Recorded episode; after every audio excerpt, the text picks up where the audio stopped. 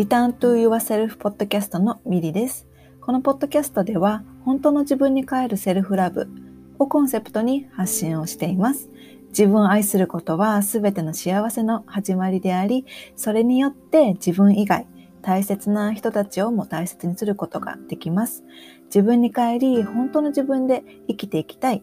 えー、心でつながるパートナーシップを育みたいと願う方は、ぜひ、リターンと言わせるポッドキャストをフォローしてください。セルフラブを私からあなたへ、そしてあなたからあなたの大切な人へ、愛が循環していきますように。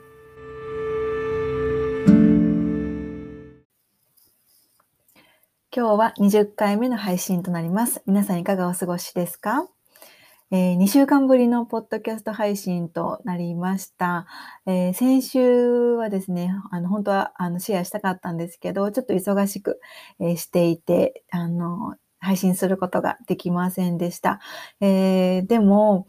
あの、ポッドキャスト配信が、あの、私は好きなので、本当はね、無理やりにでもやりたかったんですけど、ちょっとなかなか時間が難しくて、えー、1週間空いてしまいました。はい。皆さんお元気にされてますか？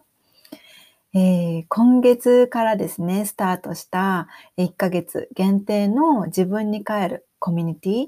リターンと言わせるコミュニティなんですけど、今週ですね、みんなで取り組んできた21日間瞑想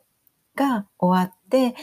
今は、ソウルワークのレクチャーを行っています。で、コミュニティでは、あの、この21日間ね、あの、瞑想をしたら、コメントでアウトプットしてくださいっていうふうにお願いをしていて、で、あの、そのアウトプットは別に長いものじゃなくていいので、一言でも今日の気分を表す絵文字だけでも、あの、いいよって、あの、言ってたんですけど、でもね、あの、いつも皆さん長文で今日の感想とか、あの変化などをシェアしてくださっていて、このね、あの、瞑想をみんなで取り組んでいた21日間っていうのは、毎日参加者の皆さんのコメントに返信することが、もう、私にとっては神聖な儀式のようなものだったんですね。本当に、あの、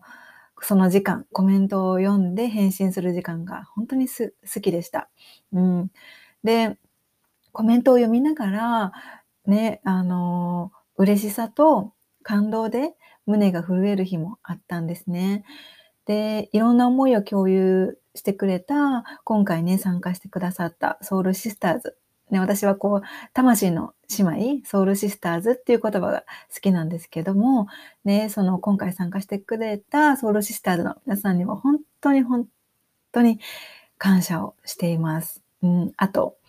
ね、えー、まだコミュニティの方は、あと1週間ほど残ってはいるんだけれども、この1ヶ月、ね、この6月を振り返った時に、コミュニティに参加してくださったソウルシスターズの皆さんと、ハートでつながる、本当に温かくて優しい時間をね、過ごすことができたんですね。で、私自身、今回コミュニティを開催してみて、で初めてだったんですね、こういう形で、あの、コミュニティを開催するのは。で、開催してみて、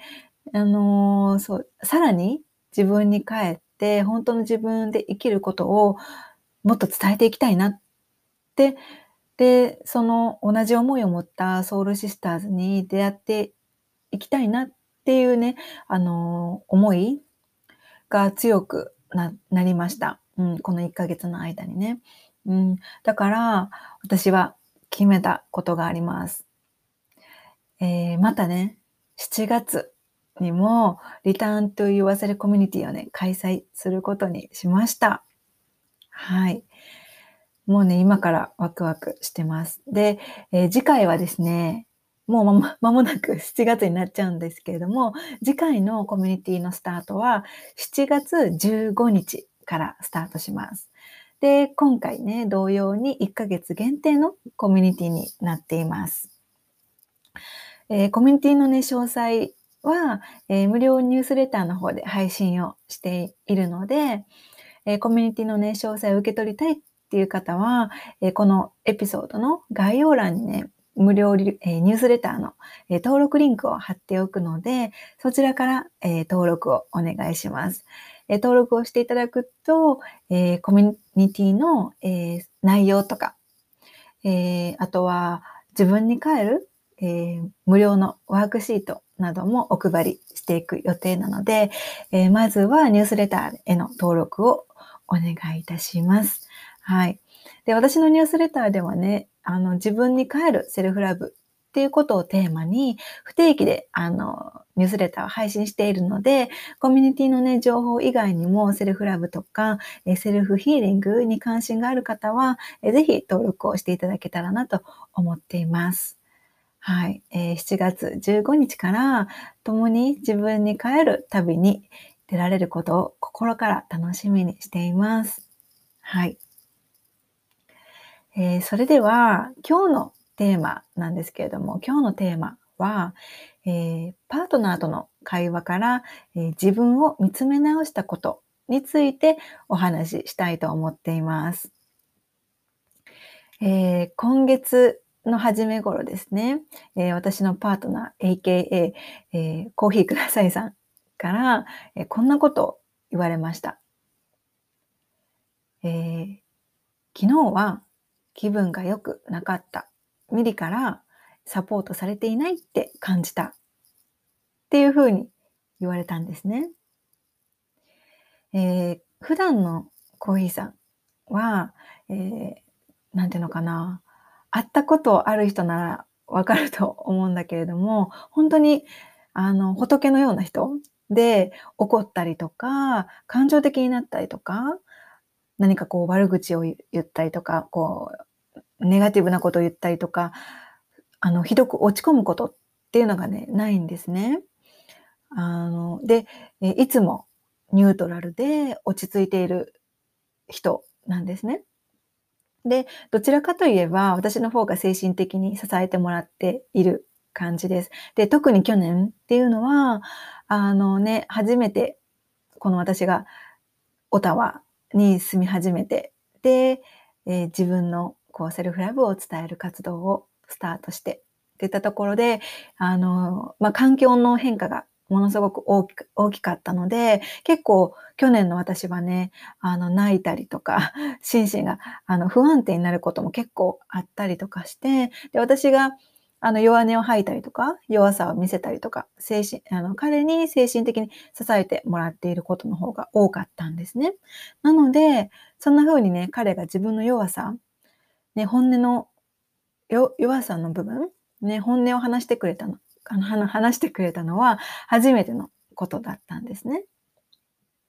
はい。で、その、ミリからサポートされていないって感じたって言われた時に、あの、なんでそう、そう、彼がそんな風に感じたのかっていうことも、あの、理由を教えてくれたんですけれども、その、その理由を聞いて私はドキッとしたんですね。で、なんでドキッとしたかというと、まさに私は、えー、その、そのことに関して、えー、いつも私、彼が私を精神的に支えてくれるのと同じくらい、私は彼をサポートできているのかなって不安に思っていたからなんですね。で、彼から言われることで、まさに答え合わせをしたようなね、気分になりました。で、彼からは私に対してリクエスト、つまりしてほしいことを言われて、で、その後に、あの、ミリからは何かある言っておきたいこととかって言われたんですけど、あの、いつもね、サポートしてくれる彼に対して、私からサポートされていないっていうふうに感じさせてしまったことを、ただただ申し訳なく感じて、ごめんねって、あの、ごめんねっと、あとは彼からのリクエストに応えられるように、あの、今後気をつけるねっていうことをね、伝えました。で、えー、の、実はね、この今月彼にとってとても大きな大きな悲しみがある出来事が今年、あの今月の初めぐらいにあったんですね。だから、あの、いつも支えてくれる彼を支えたいのに、あの、そうできていなかった？自分に対して、その彼からそんな風に言われた日、しばらくね、その後、その申し訳なさ？と自分の未熟さ？を感じて、あの、ちょっとしばらく落ち込んでいました。うん、で、その日、あの、瞑想しながらね、あの、21 日間瞑想の真っ只中だったので、あの、瞑想しながら、あの、申し訳なさそうにしている自分自身に対して慰めのね、言葉をかけたんですね。で、大切な人にそんな風に感じさせてしまったことを、えの、知って悲しかったねって、あの、自分の内側で感じていることを、ただありのままに受け止めて共感をしました。共感する時間を持ちました。で、その私、内側のね、自分自身は、もっと彼をサポートできる自分でありたい。で、そのために行動と言葉で愛を示したい。で、あの、いつも支えてくれているから、お返ししたいっていう思いがね、この私の内側から出てきて、で、これからは、この行動と言葉で示していこうって、あの、瞑想しながら内側の自分と対話をして、あの、約束をしていました。で、あの、私がこの件を通して思ったのは、あの、私は彼をサポート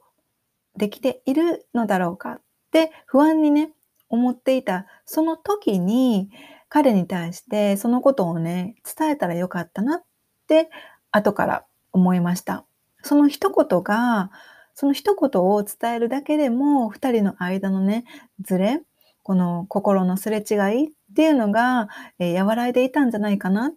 てあの思いました。で、そのたった一言を伝えないままに思い違いとか、二人の間のズレになってしまうことがあるんだなっていうことをね、今回、あの、学びました。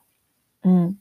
で、あとは、こう、相手の弱さに耳を傾けることの大切さっていうのもね、あの、感じました。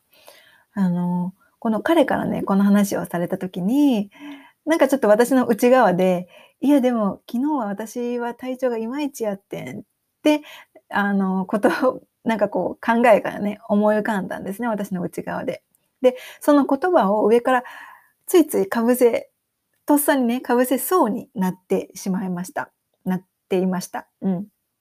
でも、それをね、してしまうと、お互いの間にね、あの、安心して話せるスペースがなくなるなって思って、彼の話が終わるのを待って、彼の言葉にね、最後まで耳を傾けていました。うん、で、彼の話を聞いている間に、その一瞬私の内側で芽生えた、いやいや昨日は体調がいまいちやってんっていう、この言い返しそうになる気持ちがね、あの、なくなっていったんですね、不思議とね。で、自分の内側に彼の言葉を最後まで聞くゆとりを持つことで、彼の思いを理解したいとか、あの、彼に寄り添いたいっっていう思いにね、変わっていきました。うん。この、今回ね、彼が弱さを打ち明けてくれたおかげで、相手のことをね、さらに深く知ることもできたし、あの、ね、いつもニュートラルなコーヒーさんだと思っていたけど、あ、こんな風に、あの、感じることもあるんだなってね、そういう一面を初めて、うん、あの、見たので、さらにね、なんかこう、彼の新たな一面をね、知れたというか、別にそれはいい、あの、悪いことではなくって、あの、うん、彼の、こう、えー、ポジティブな面だけじゃなくって、ね、あのネガティブな面あのそれ、それがネガティブだから悪いっていうわけではなくて、その両方を、あの、私は、あの、見ることが、あの、できできたので、だから彼のね、ことをさらに深く知れた、知ることができたなっていうふうに思ってます。うん、で、さらに、あの、自分自身、私自身のことも、あの、見つめ直すことができたんですね。うん。で、こんな風にね、あの、お互いの思いを安心して共有できるスペースを保ちながら、パートナーとコミュニケーションを取れるようになったのは、あの、コーヒーさんが初めてだなっ、あの、思いますね。うん、昔の恋愛とかだと、ね、あの、相手の感じていることが、あの、声色とか態度とか、相手の様子から感じ取ることが多くっで、二人の間にね、安心して、あの、話ができる、共有できるスペースが、あの、これまでは、これまでの恋愛ではなかったなっ、なんかちょっと今回の件を、あの、振り返ってみたときに、あの、過去はどうだったかなって思い出してみると、うん、なんかそういう安心して、あの、話せる、ね、あの、スペースっていうのはなかったなっていうふうに、うん、振り返っていました。うん。で、何か問題があっても、あの、今どう感じているか、なんでこうなったかなどを、あの、打ち明けるよりも、先に現実の結果だけ判断して、どっちが悪いとか、誰の責任だ、みたいなね、会話しか、あの、これまでの、あの、恋愛ではしてこなかったなって、うん、思います。はい。これを聞いてくださっている皆さんは、パートナーとか大切な人とのコミュニケーションはどんな風にされていますか？あの特にこう、こういう風に何かこう相手のが悩んでるとか、あの弱さが、弱さを打ち明けられている時とか、うん、とか、逆にこう自分が相手にこう弱さを見せる時とか、うん、どんな風にあのコミュニケーションを取られていますか？うん。あと、ね、あの、パートナーとか大切な人とのコミュニケーションで何か悩んでいることとかはありますか？またよかったら、あの、インスタグラムのあの、ダイレクトメッセージとかでもいいので、ぜひ教えてくださいね。はい。えー、それでは今日は、えー、パートナーとの会話から自分を見つめ直したことについて、えー、お話ししました。はい。えー、それでは今日のエピソードは以上です。えー、そしたら、えー、冒頭にも話したように、え来月7月15日からまたリターンと言わせるコミュニティ、自分に帰るコミュニティをスタートします。はい。とても楽しみにしています。はい。コミュニティのね、情報を受け取りたい方、えー、コミュニティでも使う、えー、無料の自分に帰るワークシートを受け取りたい方は、えー、このエピソードの概要欄に、えリンクを、ニュースレターのリンクを貼っておくので、えそちらから無料ニュースレターへの登録をお願いします。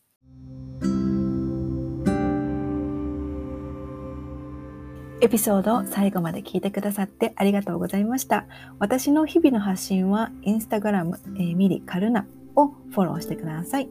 また、セルフラブに関してこんな内容を話してほしいなどがあれば、お気軽にメッセージいただけると嬉しいです。また、セルフラブのことや、このポッドキャストのエピソードが必要な方が周りにいらっしゃれば、ぜひシェアをしてあげてください。それでは、これを聞いてくださった皆様がどこにいて何をしていても、今この瞬間が幸せでありますように。それではまた次回の配信でお会いしましょう。またね